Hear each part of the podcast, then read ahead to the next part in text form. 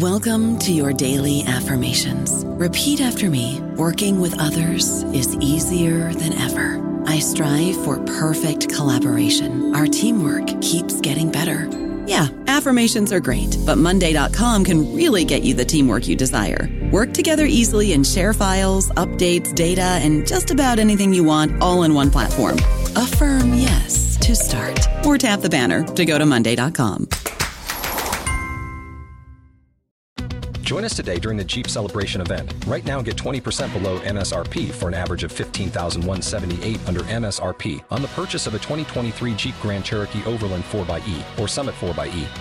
Not compatible with lease offers or with any other consumer incentive offers. 15,178 average based on 20% below average MSRP from all 2023 Grand Cherokee Overland 4xE and Summit 4xE models in dealer stock. Residency restrictions apply. Take retail delivery from dealer stock by 4 1. Jeep is a registered trademark.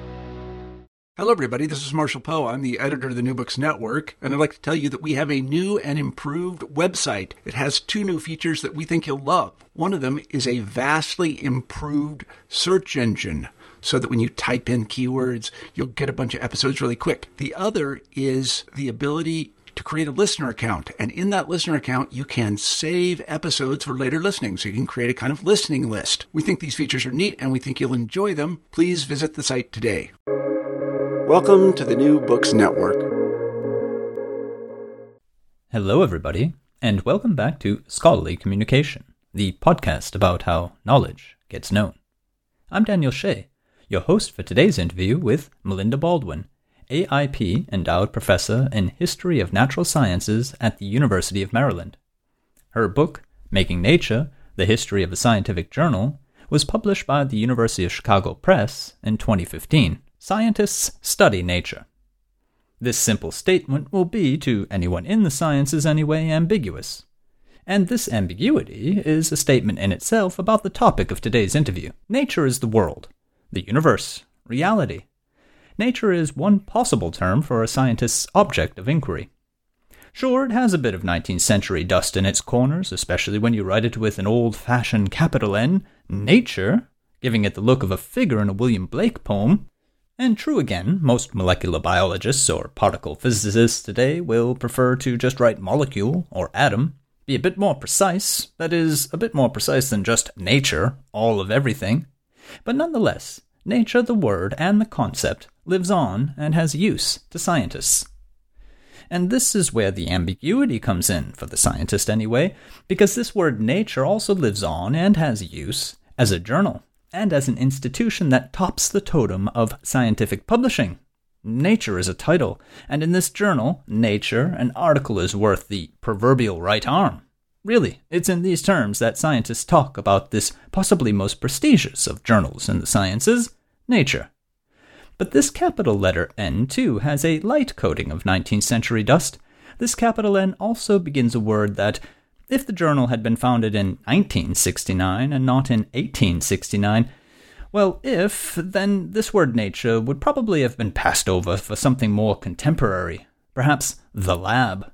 Or maybe just research. How about discovery? But as things stand, which scientist today could imagine a world without nature? And there we have it again that ambiguity. Nature, what is studied? Nature, where the studies appear kind of makes a person wonder just how deeply this most looked for, looked to, and looked up of the international journals in science has actually shaped the endeavors of scientists in recent history. For, if I do not belabor the metaphor, this restatement here of my opening words is also true. Scientists study the pages of nature, and the pages of nature are written by scientists. Because this, quite literally, in fact, is what has gone on, and it is also what is going on in the practice of science, and more particularly in the practice of publishing science. The contributors to nature, the readers of nature, the worldwide interest in the debates and ideas and attitudes emanating from nature, have been the, the success of this once Victorian periodical by men of science, and this now top venue for the globe's top research staffed by scientists and journalists of all backgrounds, headquartered in London, and represented everywhere. You who write in the pages of nature, and you who read the pages of nature, it's you who have been making nature what nature is. The journal, in this sense, is a stand in for general progress of science, and because a statement to this effect is so widely acceptable, and really so fair an assessment, one journal located so centrally to the work of scientists of all fields, because this centrality of one British journal is an accepted norm by the communities of scientists everywhere, well, it's because of this that nature itself is tantamount to nature itself. But how? How has this British journal made it to this position? Why have scientists for decades sought to make these pages the place for their research, thereby making nature nature? That is the story told by Melinda Baldwin in her book Making Nature The History of a Scientific Journal. And it is also the story that she can sketch out for us today the phenomenon of nature. So let's begin today's episode. Melinda Baldwin and Making Nature. Melinda, welcome to Scholarly Communication. Thank you so much for having me.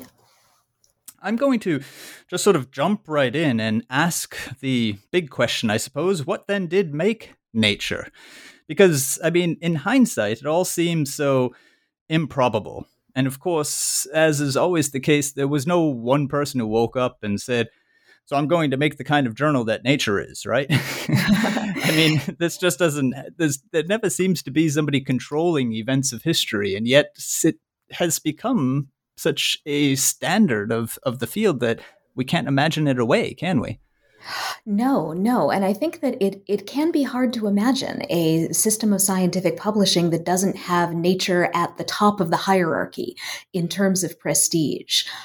But when it was founded in 1869 by the astronomer Norman Lockyer, um, Lockyer's motivation was actually not to create a prestigious scientific journal that was going to be written by, by, that was going to be written for the research community.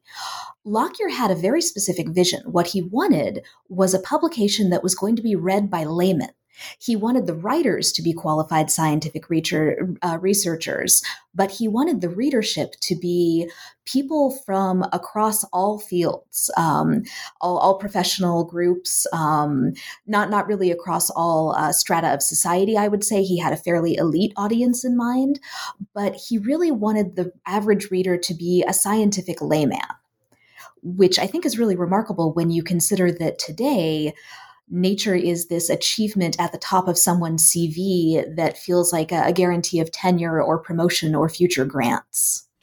And I think that's one of the surprising things about this story is, as as as you've just pointed out, I mean, Lockyer had in mind a very different journal than what it's become, and we see how much is just development and not direction, right? Things that uh, if you like, evolve rather than are decided upon. I, I, mean, another good example that you explore in the book is how it went from a British journal to an international journal without necessarily input on at least one tenure of editor's side. Yes, I think that's absolutely true. What you see looking at the history of nature is that when it changes, it's really not the editorial staff or the editor in chief saying, okay, now I want Nature to be a research journal, or okay, now I want Nature to have a lot more international contributors. The impetus for Nature's changes comes from the contributor base itself. It comes from the scientific community.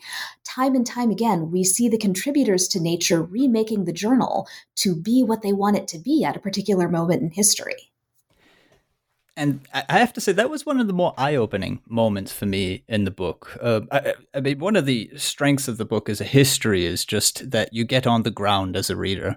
You really are not looking at nature from the perspective of today. In fact, there were times where I really wasn't thinking of today's nature while I was reading about it in 1910s or the 1920s, which is exactly what I think a historian um, you know wants to shoot for but the other thing is is, is just as you're saying the how much the readership was there to shape what nature was an outlet for, a venue for. That that hadn't been clear to me. I think that that is really and, and you and you put that up front as as a central finding. I would say. Yeah, I think it really was one of the things that surprised me most that I'd expected to find that nature was shaped mainly by the people who were editing it, by the people funding it at Macmillan and Company, and certainly those are influential people who appear in the story, but the story of nature is in many ways the story of its contributors in the 19th century, um, after its foundation, it became a place for British researchers to talk to each other. Um, the letters to the editor column, in particular, was filled with back and forth discussions um, between scientists or men of science, as they preferred to call themselves back then. Um, they would argue with each other in the letters to the editor. And that was one of the central functions of Nature. It was a forum for scientific debate, uh, sometimes taking on a very passionate and personal tone that we don't necessarily associate with modern scientific writing. And this is um, this reminds me. At, at, your conclusion, you you quote one of the editors, one of the two-time editors of, of the journal, John Maddox, who was probably also, uh, my impression anyway, one of the more flamboyant and personality-filled editors of of Nature's past. um, he, he, gives his wry comment uh, of a journal being a passive means of communication, which um, he really means ironic because he says it, it's it's just it's not that way, and I think you know organizations uh, today such as Retraction Watch would also very much agree with him. No, it's not that way. but but I would uh, what I would um, be interested to hear about is through the history and maybe even up until today your view on what is exactly say the distribution of roles between referees, editors, authors, readers, publishing executives and so on. Because I think, and the reason I'm asking it this way is because I think today the publishing scientist, the submitting scientist, would be kind of, especially to a magazine, a, a journal like like Nature that you know rejects about ninety two percent of uh, of submissions, that they would be surprised to hear that it was the contributors and the readership who shaped um, the journal. Yes, I think that is surprising to people who um, sort of view the editorial staff as at Nature today as uh, these kind of all powerful gatekeepers of scientific success. I love the list you just gave of all of the people who are involved in making a journal because I think that that can be one of the things that we lose sight of when discussing modern scholarly communication the professional advancement of scientists is so heavily dependent on being published in these peer-reviewed journals, and depending on where you are, it um, your your tenure, your promotion, um, even just getting hired, can depend heavily on getting into a particular type of journal, a prestigious journal that rejects many submissions. And so it can seem like the power to shape scholarly communication is only in the hands of the editors and in the hands of the anonymous referees who review papers. But looking at the history of scientific publication, you really see a story where a lot more figures are influential in shaping the way that the scholarly scientific journal developed. And you you see stories like that of nature where it was really the contributors' needs and interests that drove some significant changes in the format and audience of the journal. Um, one of the really interesting things to me about Nature's story was what I learned about the history of the refereeing system while, while working on this book. Um, in 1869, when Norman Lockyer began the journal, uh, Nature did not have anything that we would recognize as a refereeing system. He might occasionally consult outsiders, people who didn't work for the journal, for opinions on particular papers. But Nature was a commercial for profit journal. And throughout his communication with Macmillan and Company, you see Lockyer and the Macmillans going back and forth about whether or not nature is profitable. That's really important to them. The magazine has to go out on time. It has to go out under um, under budget. It needs to sell as much advertising as possible, and that's really where Lockyer's attention is. Not so much on arranging for refereeing of any articles, and in fact, that would have been pretty typical for any commercial publication at the time. In the 19th century, you really only see refereeing at places like the Philosophical Transactions of, the Royal Society of London, what we call learned society periodicals. Right, and and this is a trend that carries on as as you make clear in the book, right up and through the 1960s and 70s. There were still very important articles that were going through Nature's publication process without referees. So that's absolutely true. Um, well into the 20th century, Nature was publishing articles that had not gone through a refereeing process. Um, probably the most famous paper that Nature has ever printed, the, the 1953 uh, double helix structure by James Watson and Francis Crick, uh, was never refereed. Um, it was recommended to the editors of Nature by the head of the Cavendish Laboratory, and to them, that was good enough. They were told that this was important by someone they trusted.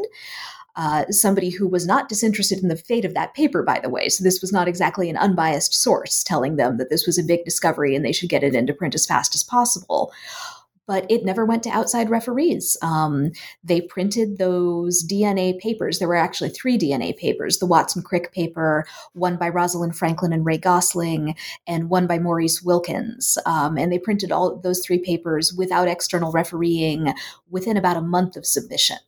Yeah, and I mean, what I found really interesting is the uh, Brimble and uh, Gale period of editorship, which covers pretty much that period you're talking about. So the 1940s, 1950s, bit of the 1960s. Um, you, you, quote one or two different times about the dullness of their, their period, but, but but what strikes me right now in this connection is that they were also somewhat criticized for um, just sort of printing anything that someone might have recommended. So this inside chain of connections, these people who you know could would would at least from their perhaps interested perspective stand behind the science was enough for them. And and in a way, that's kind of what peer review is. I mean, peer review is something that was still very much in development. I feel bad for Brimble and Gale in a way because I think that they they don't come across as terribly um, uh, energetic in the book. I think what happens with Brimble and Gale is that they start editing Nature in 1939. And right away, they are thrown into the crisis of the Second World War. There are paper shortages. The London Blitz is going on. Um, it, it's just it, it, it feels like almost like stepping into a giant new job just as the coronavirus pandemic um, gets started. It it really shapes the way Brimble and Gale approach the job thereafter. I think and they tend to trust people who they view as experts to recommend good papers to them.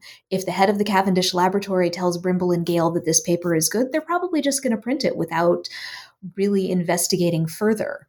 Um, and that's something that I heard from the people that I interviewed about nature's history during this period that they would kind of print anything if it came recommended by the right people.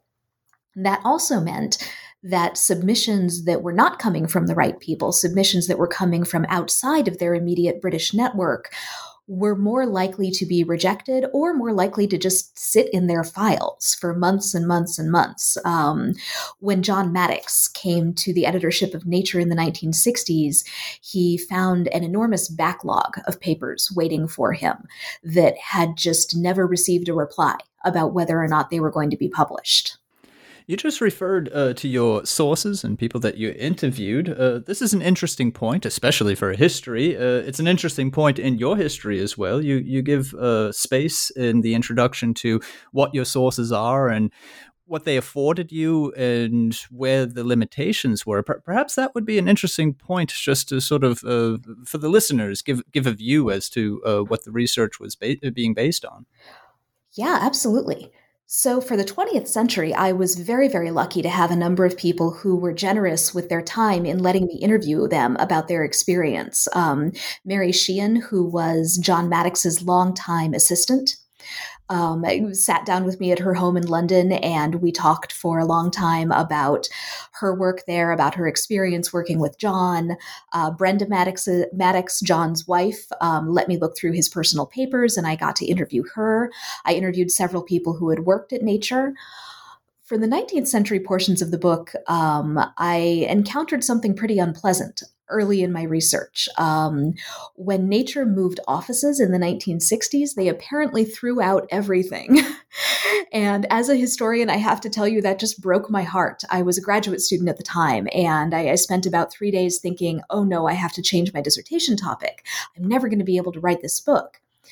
And so, what I ended up doing was pivoting to the personal papers of editors and prominent contributors, and also to the papers of Macmillan and Company that had been preserved in a couple of different archives. So, I wasn't able to get the kind of letters that I'd been hoping for of people writing directly to the Nature editorial staff, but it turned out that a lot of correspondence about nature had been preserved in smaller pockets at different archives. So, I had to be a little, um, I had to go to a few more uh, archives than I'd anticipated when I first started the project. But in the end, it turns out that people were talking about nature even if they weren't speaking directly to the magazine. That's I mean, in the 1960s, I, I, would have thought that nature would have recognized what it was and perhaps have held on to its archives. No, I mean, isn't that isn't that just one of those things that you would think, oh man, no, who dropped the ball there? you know, it's a funny thing. I, I think that um, not all scientists are historically minded in that way. Um, I, I, remember going to the science library at Princeton um, when I was a graduate student and just reading back issues of Nature. I pulled the paper issues off the shelf because I wanted to see things like advertisements that don't necessarily scan and digitize well. Um, and I, I, I, wanted to sort of see what the size of the, the pages were like. I wanted to handle what my readers would have been handling in the 19th century. And after a few weeks of this, uh, one of the librarians came up to me and said, very confused, You know, those are online, right? and so I think that it, it, may have just been a view that that stuff is old and we don't need it anymore, and we're overwhelmed with paper anyway. So why would we keep all of this stuff from the 19th century? Um, I think there there was an effort to preserve some archives in the 70s under David Davies, but uh, we we weren't able to track those down either. So it, it may also just be a question of not not prioritizing that particular kind of task. Uh, so I, am sure there's plenty of listeners who um, are also wondering a little bit about your you know desire to go in and actually touch the magazines and see them and and, and see the advertisements for things from you know decades ago.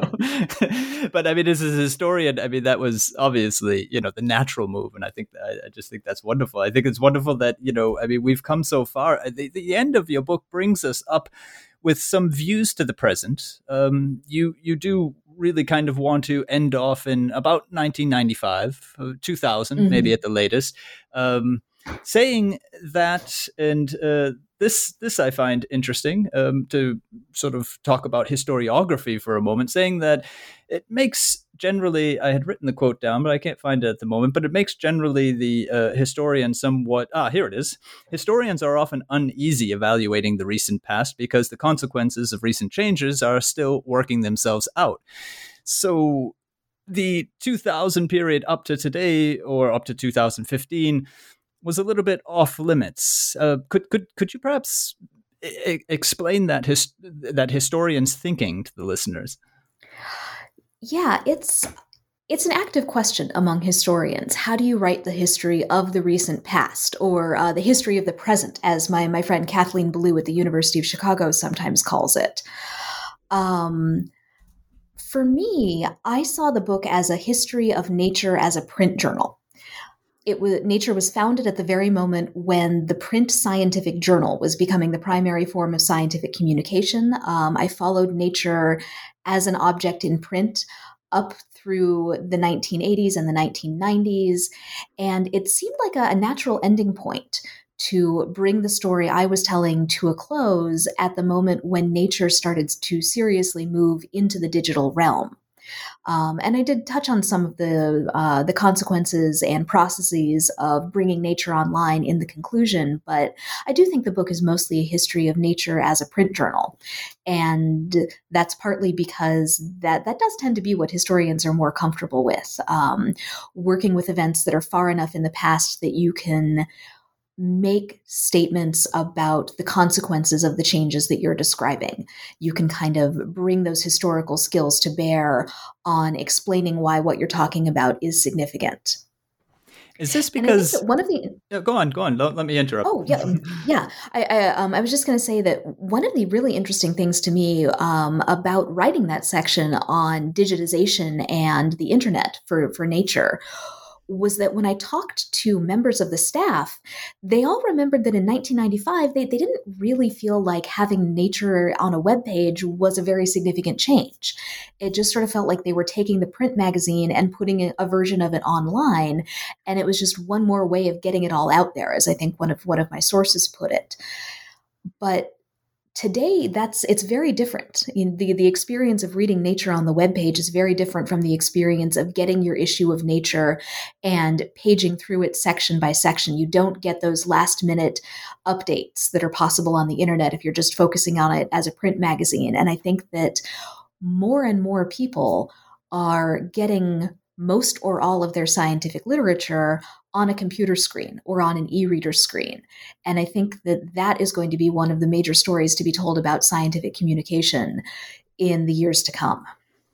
Yeah i think i think the 1990s were it might be more theoretically a question of form or format. And I think in the 1990s, the internet was still just offering a different form for the format of the journal or the book. Whereas I think we've entered in at the very latest from 2010 on with the internet being you know really a different format yeah yes. uh, as as you say you, you you find journal articles you don't go through journals anymore really but but but the but the question I'm I'm sorry the, the question about the historiography very very much interests me and it, because you you do spend time in the beginning of the book reflecting on this. I don't want to uh, I'm speaking from your perspective I, I, don't want to make it um, that I, I don't want what I say to seem uncritical that um, I'm saying it's either good or bad. I want it to be placed out there neutrally as it had happened. And and and as I said, this is something that very much is, is the book succeeds at. Uh, as I said, it, it puts me back in a sense almost like a novel into that time, which which is what I really enjoyed. But I suppose the, the question that I'm getting at is you have to lose your perspective of today to be able to enter into that perspective of yesterday. And is it the limitation? Is is this history of the present limited by the fact that if you lose the perspective of today, which perspective are you supposed to take? It's almost like a logical conundrum, isn't it? Yes, and I mean, I, I think that one of the historian's tasks is to kind of um, put yourself in the shoes of your historical actors and really think about what it was like to exist in the past. And when you're writing the, the history of things that are still happening right now, you don't really do that in the same way.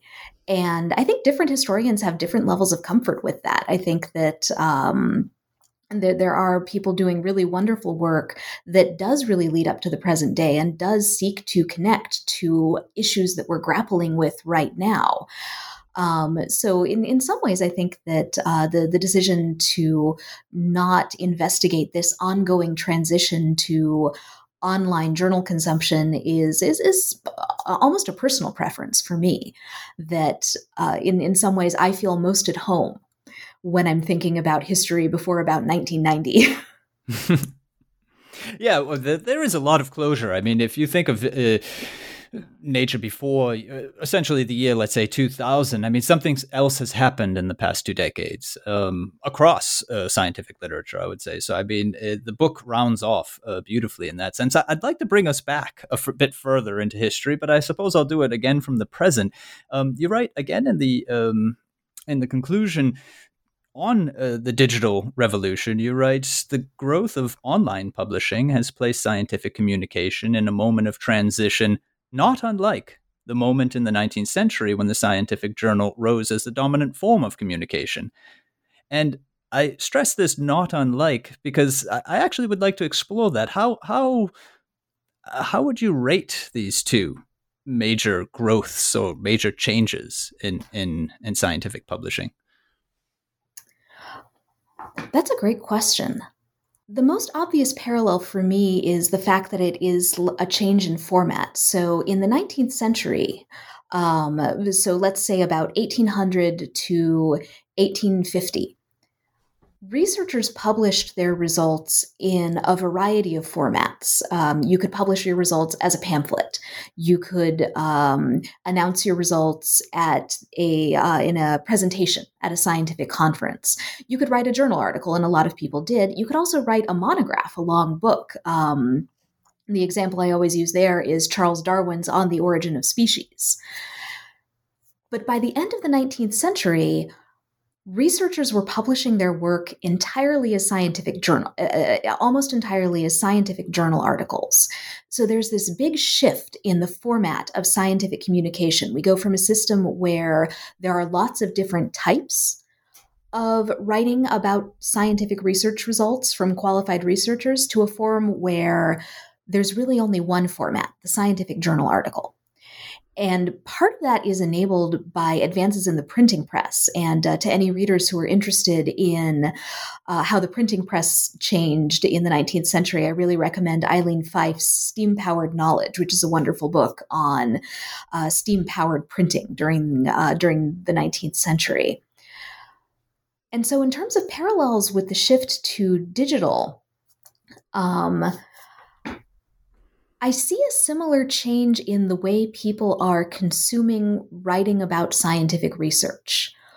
We've gone from a for, from a system where most people learn about research from print journals, uh, you know, journals that come in the mail. You sit down with them and maybe a cup of coffee, and you page through the latest issue of Nature or Physical Review Letters or the Journal of Physical Chemistry B, whichever journals you you consider most relevant to your field we've now shifted to a system where people tend to consume individual articles that are most specifically relevant to their research. I don't think there are a lot of scientists who sit down with an issue of a journal and look through each paper anymore. It's now a much more targeted digital search for specific papers of interest rather than excitement to read the latest issue of a specific journal. And so that shift in the way that people are reading about scientific research results, I think, puts us in the same kind of moment where researchers want something different from their scientific journal articles. And I think that has the power to shape major changes in the way science is communicated. And I think in a lot of ways it already has begun to shape the way science is communicated. I don't know about you, but I'm very busy and I don't have a lot of time to cook. That's why I subscribe to Factor. Eating better is easy with Factor's delicious, ready to eat meals. Every fresh, never frozen meal is chef crafted, dietitian approved, and ready to go in just two minutes. You'll have over 35 different options to choose from every week, including Calorie Smart, Protein Plus, and Keto. These are two minute meals. Factor meals are ready to eat and heat, so there's no prepping, cooking, or cleanup needed. They're flexible for your schedule. Get as much or as little as you need by choosing your meals every week. Factor is the perfect solution if you're looking for fast, premium options with no cooking required. Sign up and save. We've done the math, and this is important. Factor is less expensive than takeout, and every meal is dietitian approved to be nutritious and delicious. Head to factormeals.com slash NBN50 and use code NBN50 to get 50% off. That's code NBN50 at factormeals.com slash NBN50 to get 50% off what you say there, researchers want something different, is is, is just fantastic, and I think you've really captured um, that parallel. Well, I mean, analogy between the two moments in in the history of scientific publishing. I mean, on the one side, that it comes faster and smaller, the publications, and mm-hmm. it's perhaps slightly more diversified. And we've entered into a moment of even faster with more specialization and targeting. And this is again one of those brilliant illustrations of how important formats and publishing are to scientific knowledge. That you are, let's say, going deeper and deeper into your area of specialization without necessarily having a view beyond you know the the horizon of that narrowly drawn horizon of that area i think that's a characterization of much of what's going on in science at the moment and it wouldn't have been that way necessarily even just 80 years ago. Yeah i think it, it very much was not that way in the 19th century. If you look at someone like norman lockyer he was an astronomer that was his field of specialization he never would have claimed to be a research biologist but lockyer felt perfectly qualified to decide what should be printed in Nature, no matter what field it came from, even if it wasn't about astronomy or physics or anything where he had research expertise. Today, Nature has dedicated staffers who usually have PhDs in the field where they're reading papers.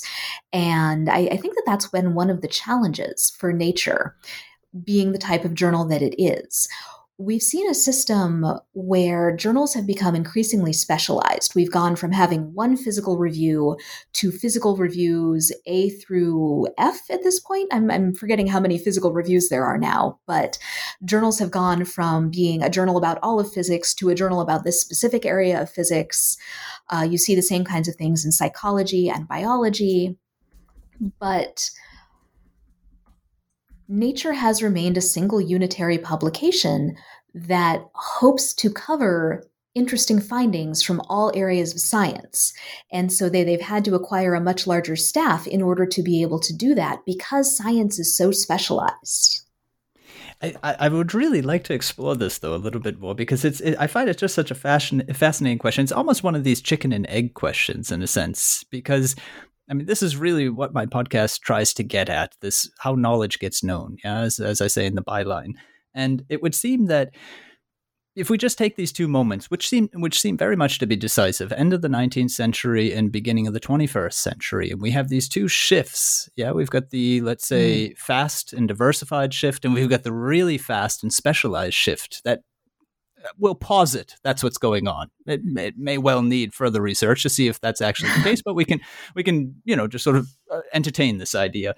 Then it makes it makes me wonder anyway. It, which which is driving this? Because this is part of what your research gets at. You you you find the contributors, the scientific community, seem to be shaping the publication outlet. But I, I doubt that it's it's monodirectional I wonder how much it is that the actual type of research requires a different format as well. Yes, and you're, absolutely right that changes in scientific communication are never monodirectional, or, or, at least in, in my experience as a historian studying these things, I have yet to find a case where I, I feel like they're monodirectional. Um, I think that something that's sometimes underestimated in considering shifts in scientific publication are um, professional concerns.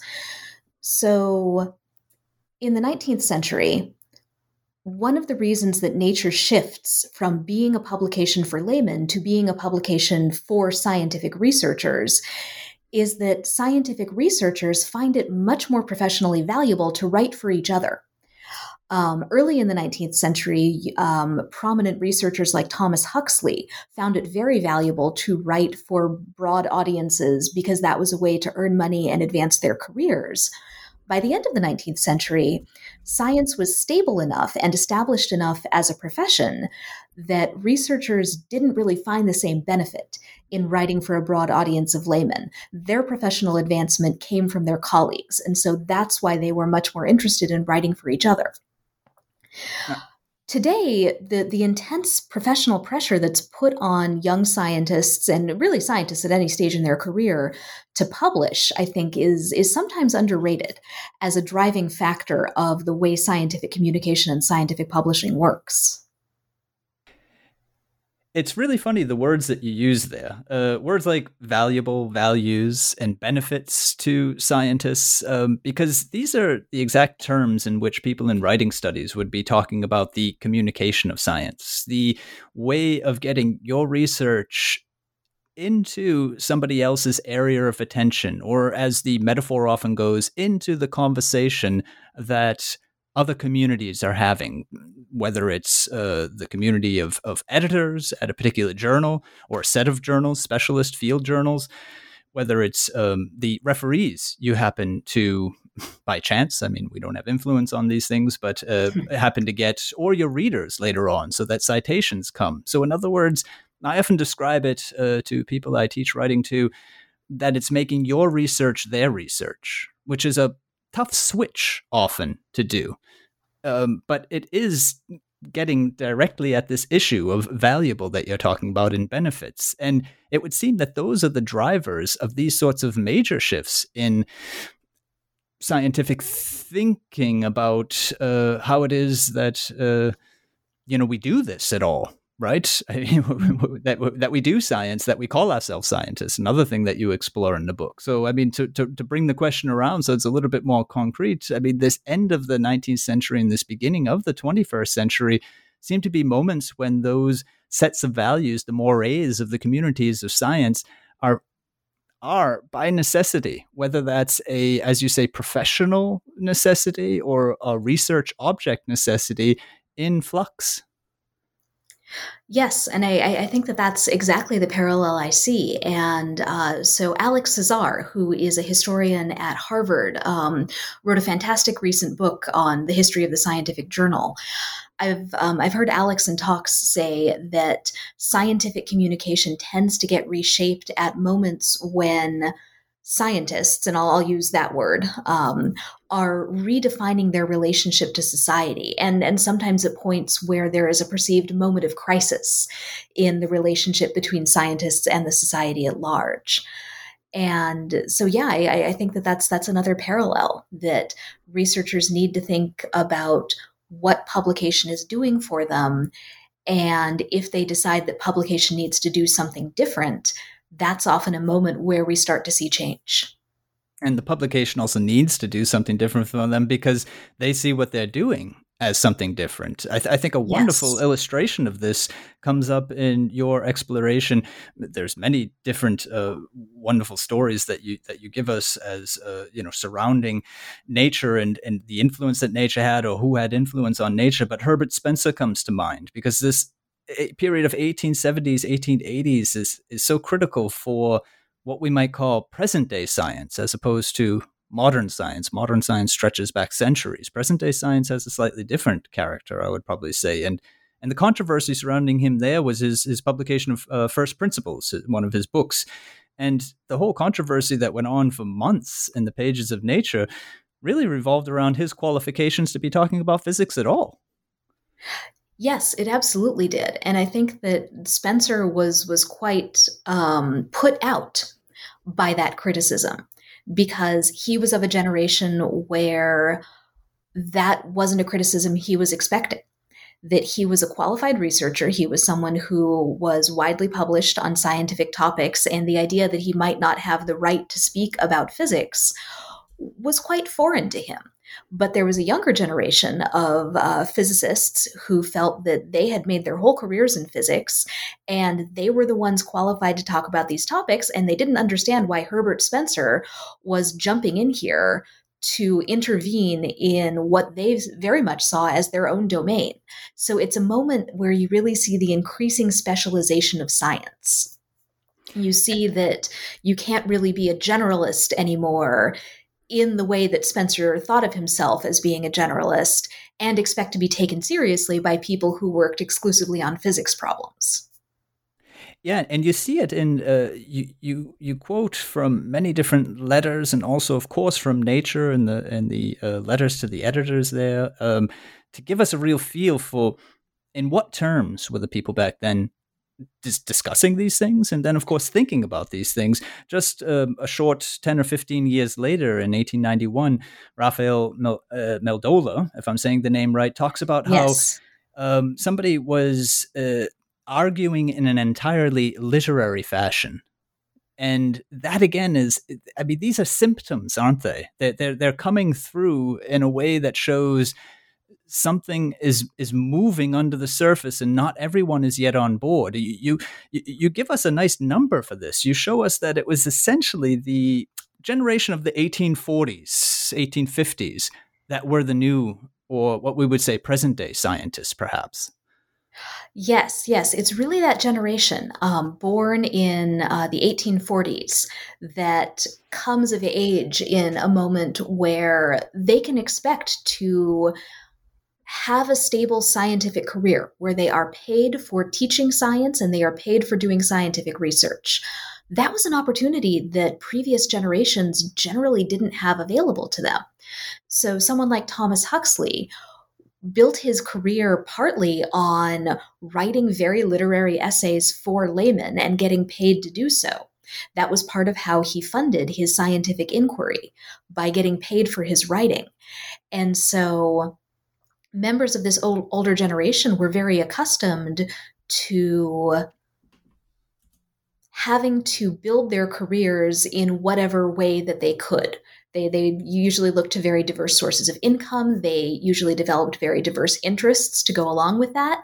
And it's very different from this younger generation who can expect to be hired as something like a professor of physics and spend their life working on just physics. And you really see their their uh, their, their heads butting at different points in nature as the older generation tries to practice science in the way that they built their scientific careers. And the younger generation says, no, no, no, that's not your field. You're not an expert here in the way that I am, which of course is uh, completely incomprehensible to, to someone like Spencer.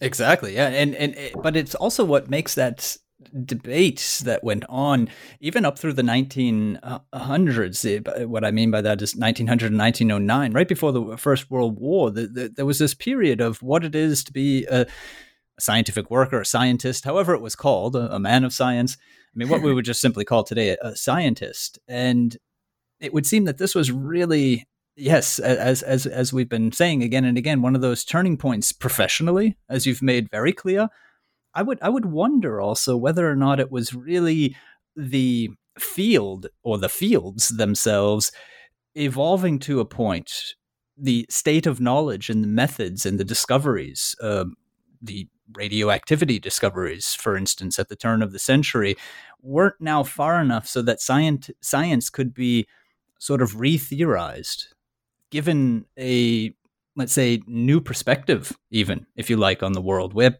s- central issues of applied versus basic were being brought up that might not even have made any sense in the 18th century, or between induction and, let's say, maybe forerunners to a critical rationalism of Karl Popper, which was still off on the horizon yet, where it's not about truth as in truth for all time, but it's about truth as in what we know is not true. So the sorts of things that we would recognize as, you know, scientific research, lab work, field work today.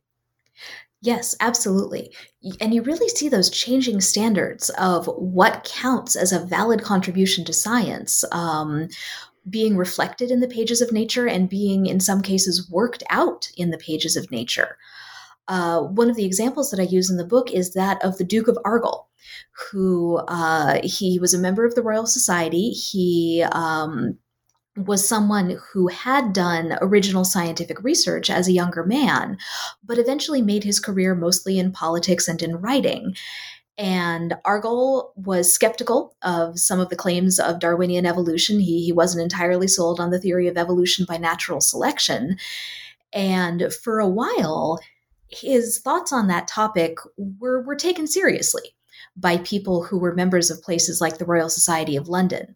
But late in the 19th century, when he tries to participate in debates about nature on this question, uh, a younger generation of contributors says, You're just rehashing things that other people have said. You're not contributing anything original of your own. You are not a scientific researcher. You don't belong in this discussion. And that's one of the fascinating things about nature to me the way that it serves as a place where members of the scientific community define who is and is not qualified to talk about science. And then it becomes fairly soon after that where you talk about science. Um, you talk about, for instance, uh, Ernest uh, Rutherford, who often Canada has some of the best facilities for the sort of uh, research that he wants to do, probably better than he might have even gotten in Britain. And yet his orientation was entirely towards that prestigious center, that prestigious, we might call it colonial center still at that point, but certainly prestigious pages of uh, nature, something which is still also, I would say, around the world very understandable to people. Yes. And so I love the Rutherford story because he doesn't choose nature because he sees it as prestigious necessarily. In fact, I would argue that around the time Rutherford starts sending his articles to nature, nature is not particularly prestigious, especially when you consider it um, in contrast to something like the Philosophical Magazine, which I think was was much more highly regarded among physicists at the time. Rutherford picks nature because it's fast Rutherford picks Nature because he wants to get his results in print as quickly as possible because he's competing with people like the Curies in Paris. And he wants to make sure that he doesn't lose out on credit for discoveries in radioactivity, which is a really fast moving field. But you're absolutely right about the national orientation. Um, you could imagine Rutherford saying, okay, I, I, have to get my stuff into print as quickly as possible. I'm going to publish it on this side of the Atlantic, maybe in Science, which is published in New York, maybe in a Canadian journal. But Rutherford also really wants his papers to be read by the right sort of people, which to his mind are the people in the major research centers in Europe. And so publishing in science or publishing in a Canadian journal doesn't really seem to have occurred to him. He picks nature because it's fast, but he also picks it because it's British. And that's what's so amazing because this is this is not uh very far after, let's say, the beginning of the end of the 19th century, beginning of the 20th century, where so much of science was still being published, let's say, in three languages, right? German, French, and English, and mm-hmm. in many nations. So, I mean, these these are developments that you would look for a center as Rutherford had, and perhaps even a language, although he didn't need to. I mean, being a, a, a you know a speaker of English himself, but that you would look for that as your outlet because of reaching the right people, as you say. And it was just a generation back where that might not have been on the top uh, uh, uh top on people's minds. Yes, and you bring up a really interesting point about language as well, because I, I think that English was only really starting to become at that moment a significant language for scientific publication. German was um, the, the, most uh, sort of the most essential scientific language for most researchers in the 19th century. Um, Scientific Babel by Michael Gordin, who was my graduate advisor, tells the story of how English became the dominant language of science, and it's a really fascinating story. But it's it's not until after the Second World War that English really becomes uh, kind of the 800 pound gorilla of the scientific languages world. um, for all this prestige and, and, and, and nature as the center, um, I do I do have to hark back to uh, you, you, there's there's wonderful illustrations in this book uh, that I definitely want to make my uh, listeners aware of. We have here also on uh, page twenty the first page of the first nature, and let it be known the first lines in nature are from William Wordsworth, no other. To the solid ground of nature trusts the mind which builds for aye. Yeah. And then we have a yeah. complete page of Wolfgang Goethe. I mean, I couldn't have expected. I would never have expected these things. but but the, there is one interesting quote that comes up, and this isn't from the pages. This is again from correspondence. Uh, a Joseph Hooker, right before the first uh, issue, the one I was just referring to, came out. He says, and this intrigued me because it. I don't know. I, I would I would like to hear you parse it. I guess he, he says by all means make public my goodwill to the Lockyer periodical, by which he means nature. But the failure of scientific periodicals patronized by men of mark have been dismal. And then he says, I do not see how a really scientific man can find the time to conduct the periodical scientifically or the brains to go over the mass of trash. and it's this last sentence with this conducted scientifically and the mass of trash. I I had to ponder w- what he was talking about, particularly with conducting it scientifically.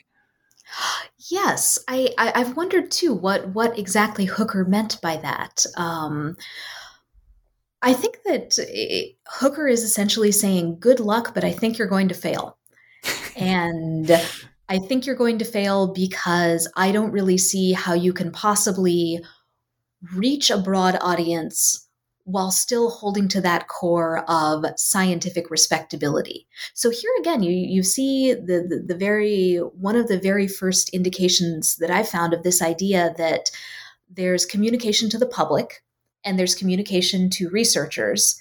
And communication to researchers can be done seriously and scientifically and respectably.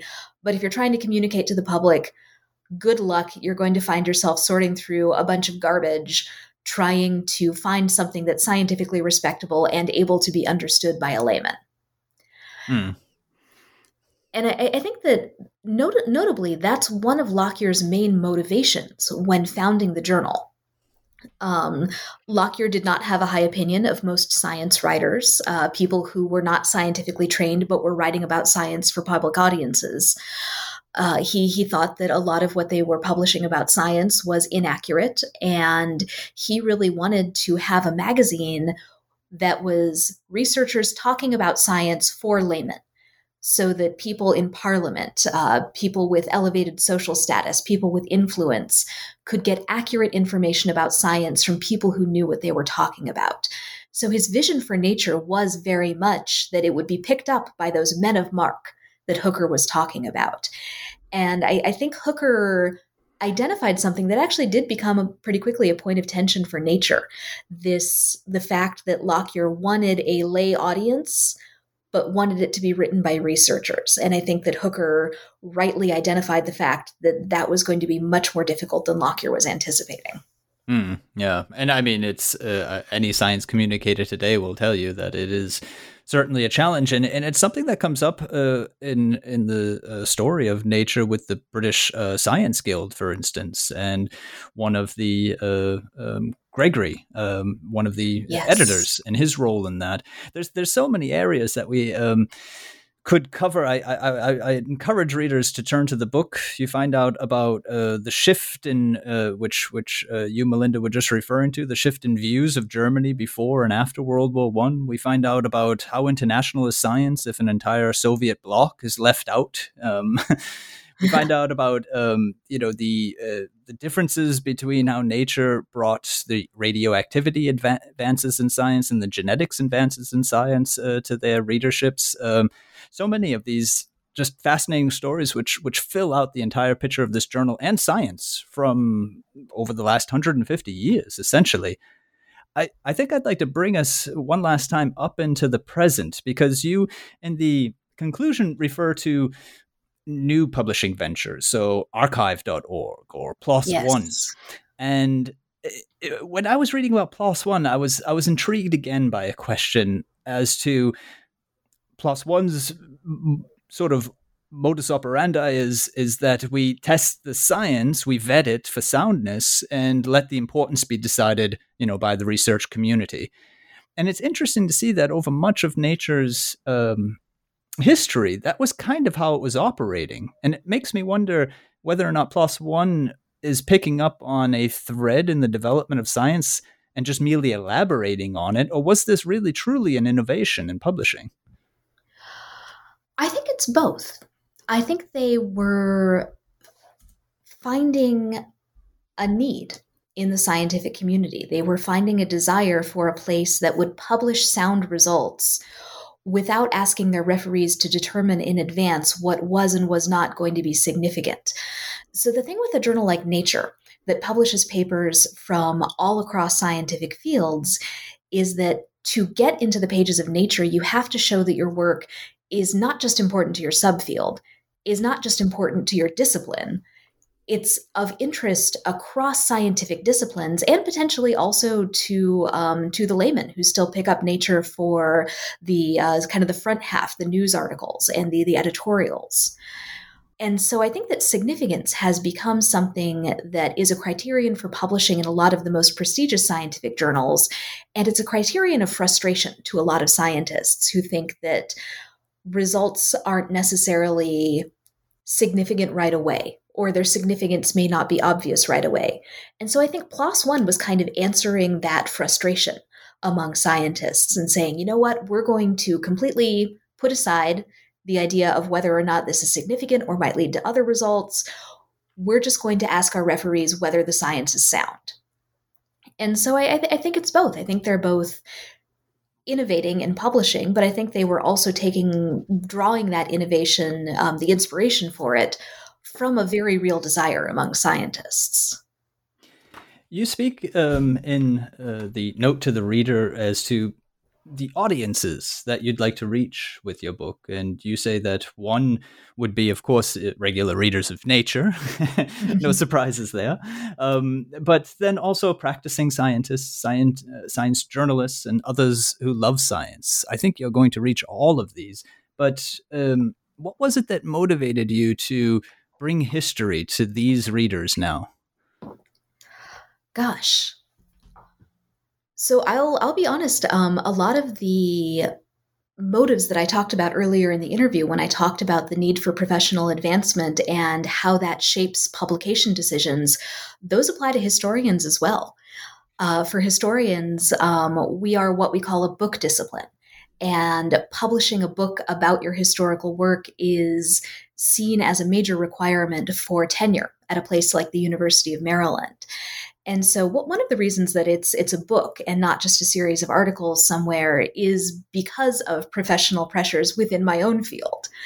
Uh, so I, I just want to acknowledge that I am definitely not exempt from any of the uh, the kinds of um, influence that uh, that apply to scientists. Those those influences apply to historians too in slightly different form.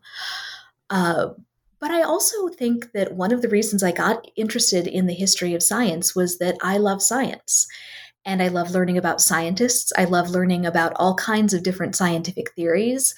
And something that appealed to me about Nature specifically was the fact that it was a journal that had papers on evolutionary theory and radioactivity and the age of the Earth, and uh, you know the precise definition of engineering units um, in, a, in, an engineering textbook. Which there, there was a very long correspondence about this in 19th century Nature uh, engineering units, and so Nature just w- was an opportunity to learn so much about so many different fields of science. That's great. That's great. I mean, you give us a very thorough picture of nature, and you do, uh, even in the conclusion, bring us up uh, to the present. And I think you really also put your finger on the pulse of of this one particular journal by noting that it is still a combination, as it always has been, of its speed of publication and its fluctuations in prestige and it mm. certainly seems to be at a peak at the moment and it's on these variables that you that you pause that you open to the reader what sort of a future lies ahead for nature nothing being given right as as the events of the world go Yes, and I think that it, it is not a given that in 10 years or 15 years or 20 years or, or you know certainly not in 50 years that a paper in nature will still be the kind of crown jewel of a scientist's CV. I think that uh, scientific publication is always reshaping itself according to the, the needs and desires and the pressures of the scientific community. That it can be very easy to think oh those editors of nature they they hold the keys to my career and their future. But the scientific community as a whole holds the keys to nature's future in their hands as well it's never monodirectional to to bring up an idea from from earlier in the interview. Wonderfully put. Great. That's well, Melinda. You've been very generous with your time. Um, I do have one last question though for you, and and this is about the research in this area. You mentioned, for instance, Alex Csiszar, who I've also interviewed here on, on the podcast, and he gives a wonderful book of the scientific journal throughout the 19th century, looking, um, as as you explained, as to how that mirrored what was also going on in science, changing of profession, changing of research objects, and so on. You've given us now a wonderful book that has honed in on one particular journal, an extremely important journal that shapes so much of what we think about when we think about science today. And I suppose my question is moving forward now, what what would you say the history of science would best take as a next step? Would it be a new direction or would it be more coverage of, let's say, a journal like Science or Cell or a field journal? Or I guess I leave it up to you. A new direction or, or more coverage in the same area? Where, where would you see the best move from here? Oh, wow. So there actually it was a wonderful history of science in their centenary issue. Um, it was a, a, series of essays by different historians of science uh, looking at different eras of Science magazine. So any any uh, listeners who are interested should uh, should check that out. Um, in terms of the future of the histories of scientific publishing, I would really love to read a book where someone tackles the impact of the change to online publishing and online reading. I think that that would be uh, certainly a very timely book. And I, I think that looking at the moment in the 1990s when so many journals tried first tried their hands at going online would be a really rich history, kind of an intersection almost of, of computer history, communications history, and the history of science. Uh, speaking for myself, what I'm doing next is working on a history of peer review in the sciences when looking at nature's history, I was very surprised to find uh, that refereeing had not really been a big part of nature's story until well into the 20th century. That inspired me to look more deeply into the history of refereeing, and that's the book that I'm working on now. I'm looking at how refereeing systems really first arose in the 19th century and became a standardized part of scientific publishing during the Cold War. Well, thank you very much. That is Melinda Baldwin, and her book Making Nature, The History of a Scientific Journal is out with the University of Chicago Press. I'm Daniel Shea, and this is goodbye from me to Melinda. Goodbye. Goodbye. Thank you so much for having me. And this is goodbye to all of you. Bye bye, and until next time here on Scholarly Communication.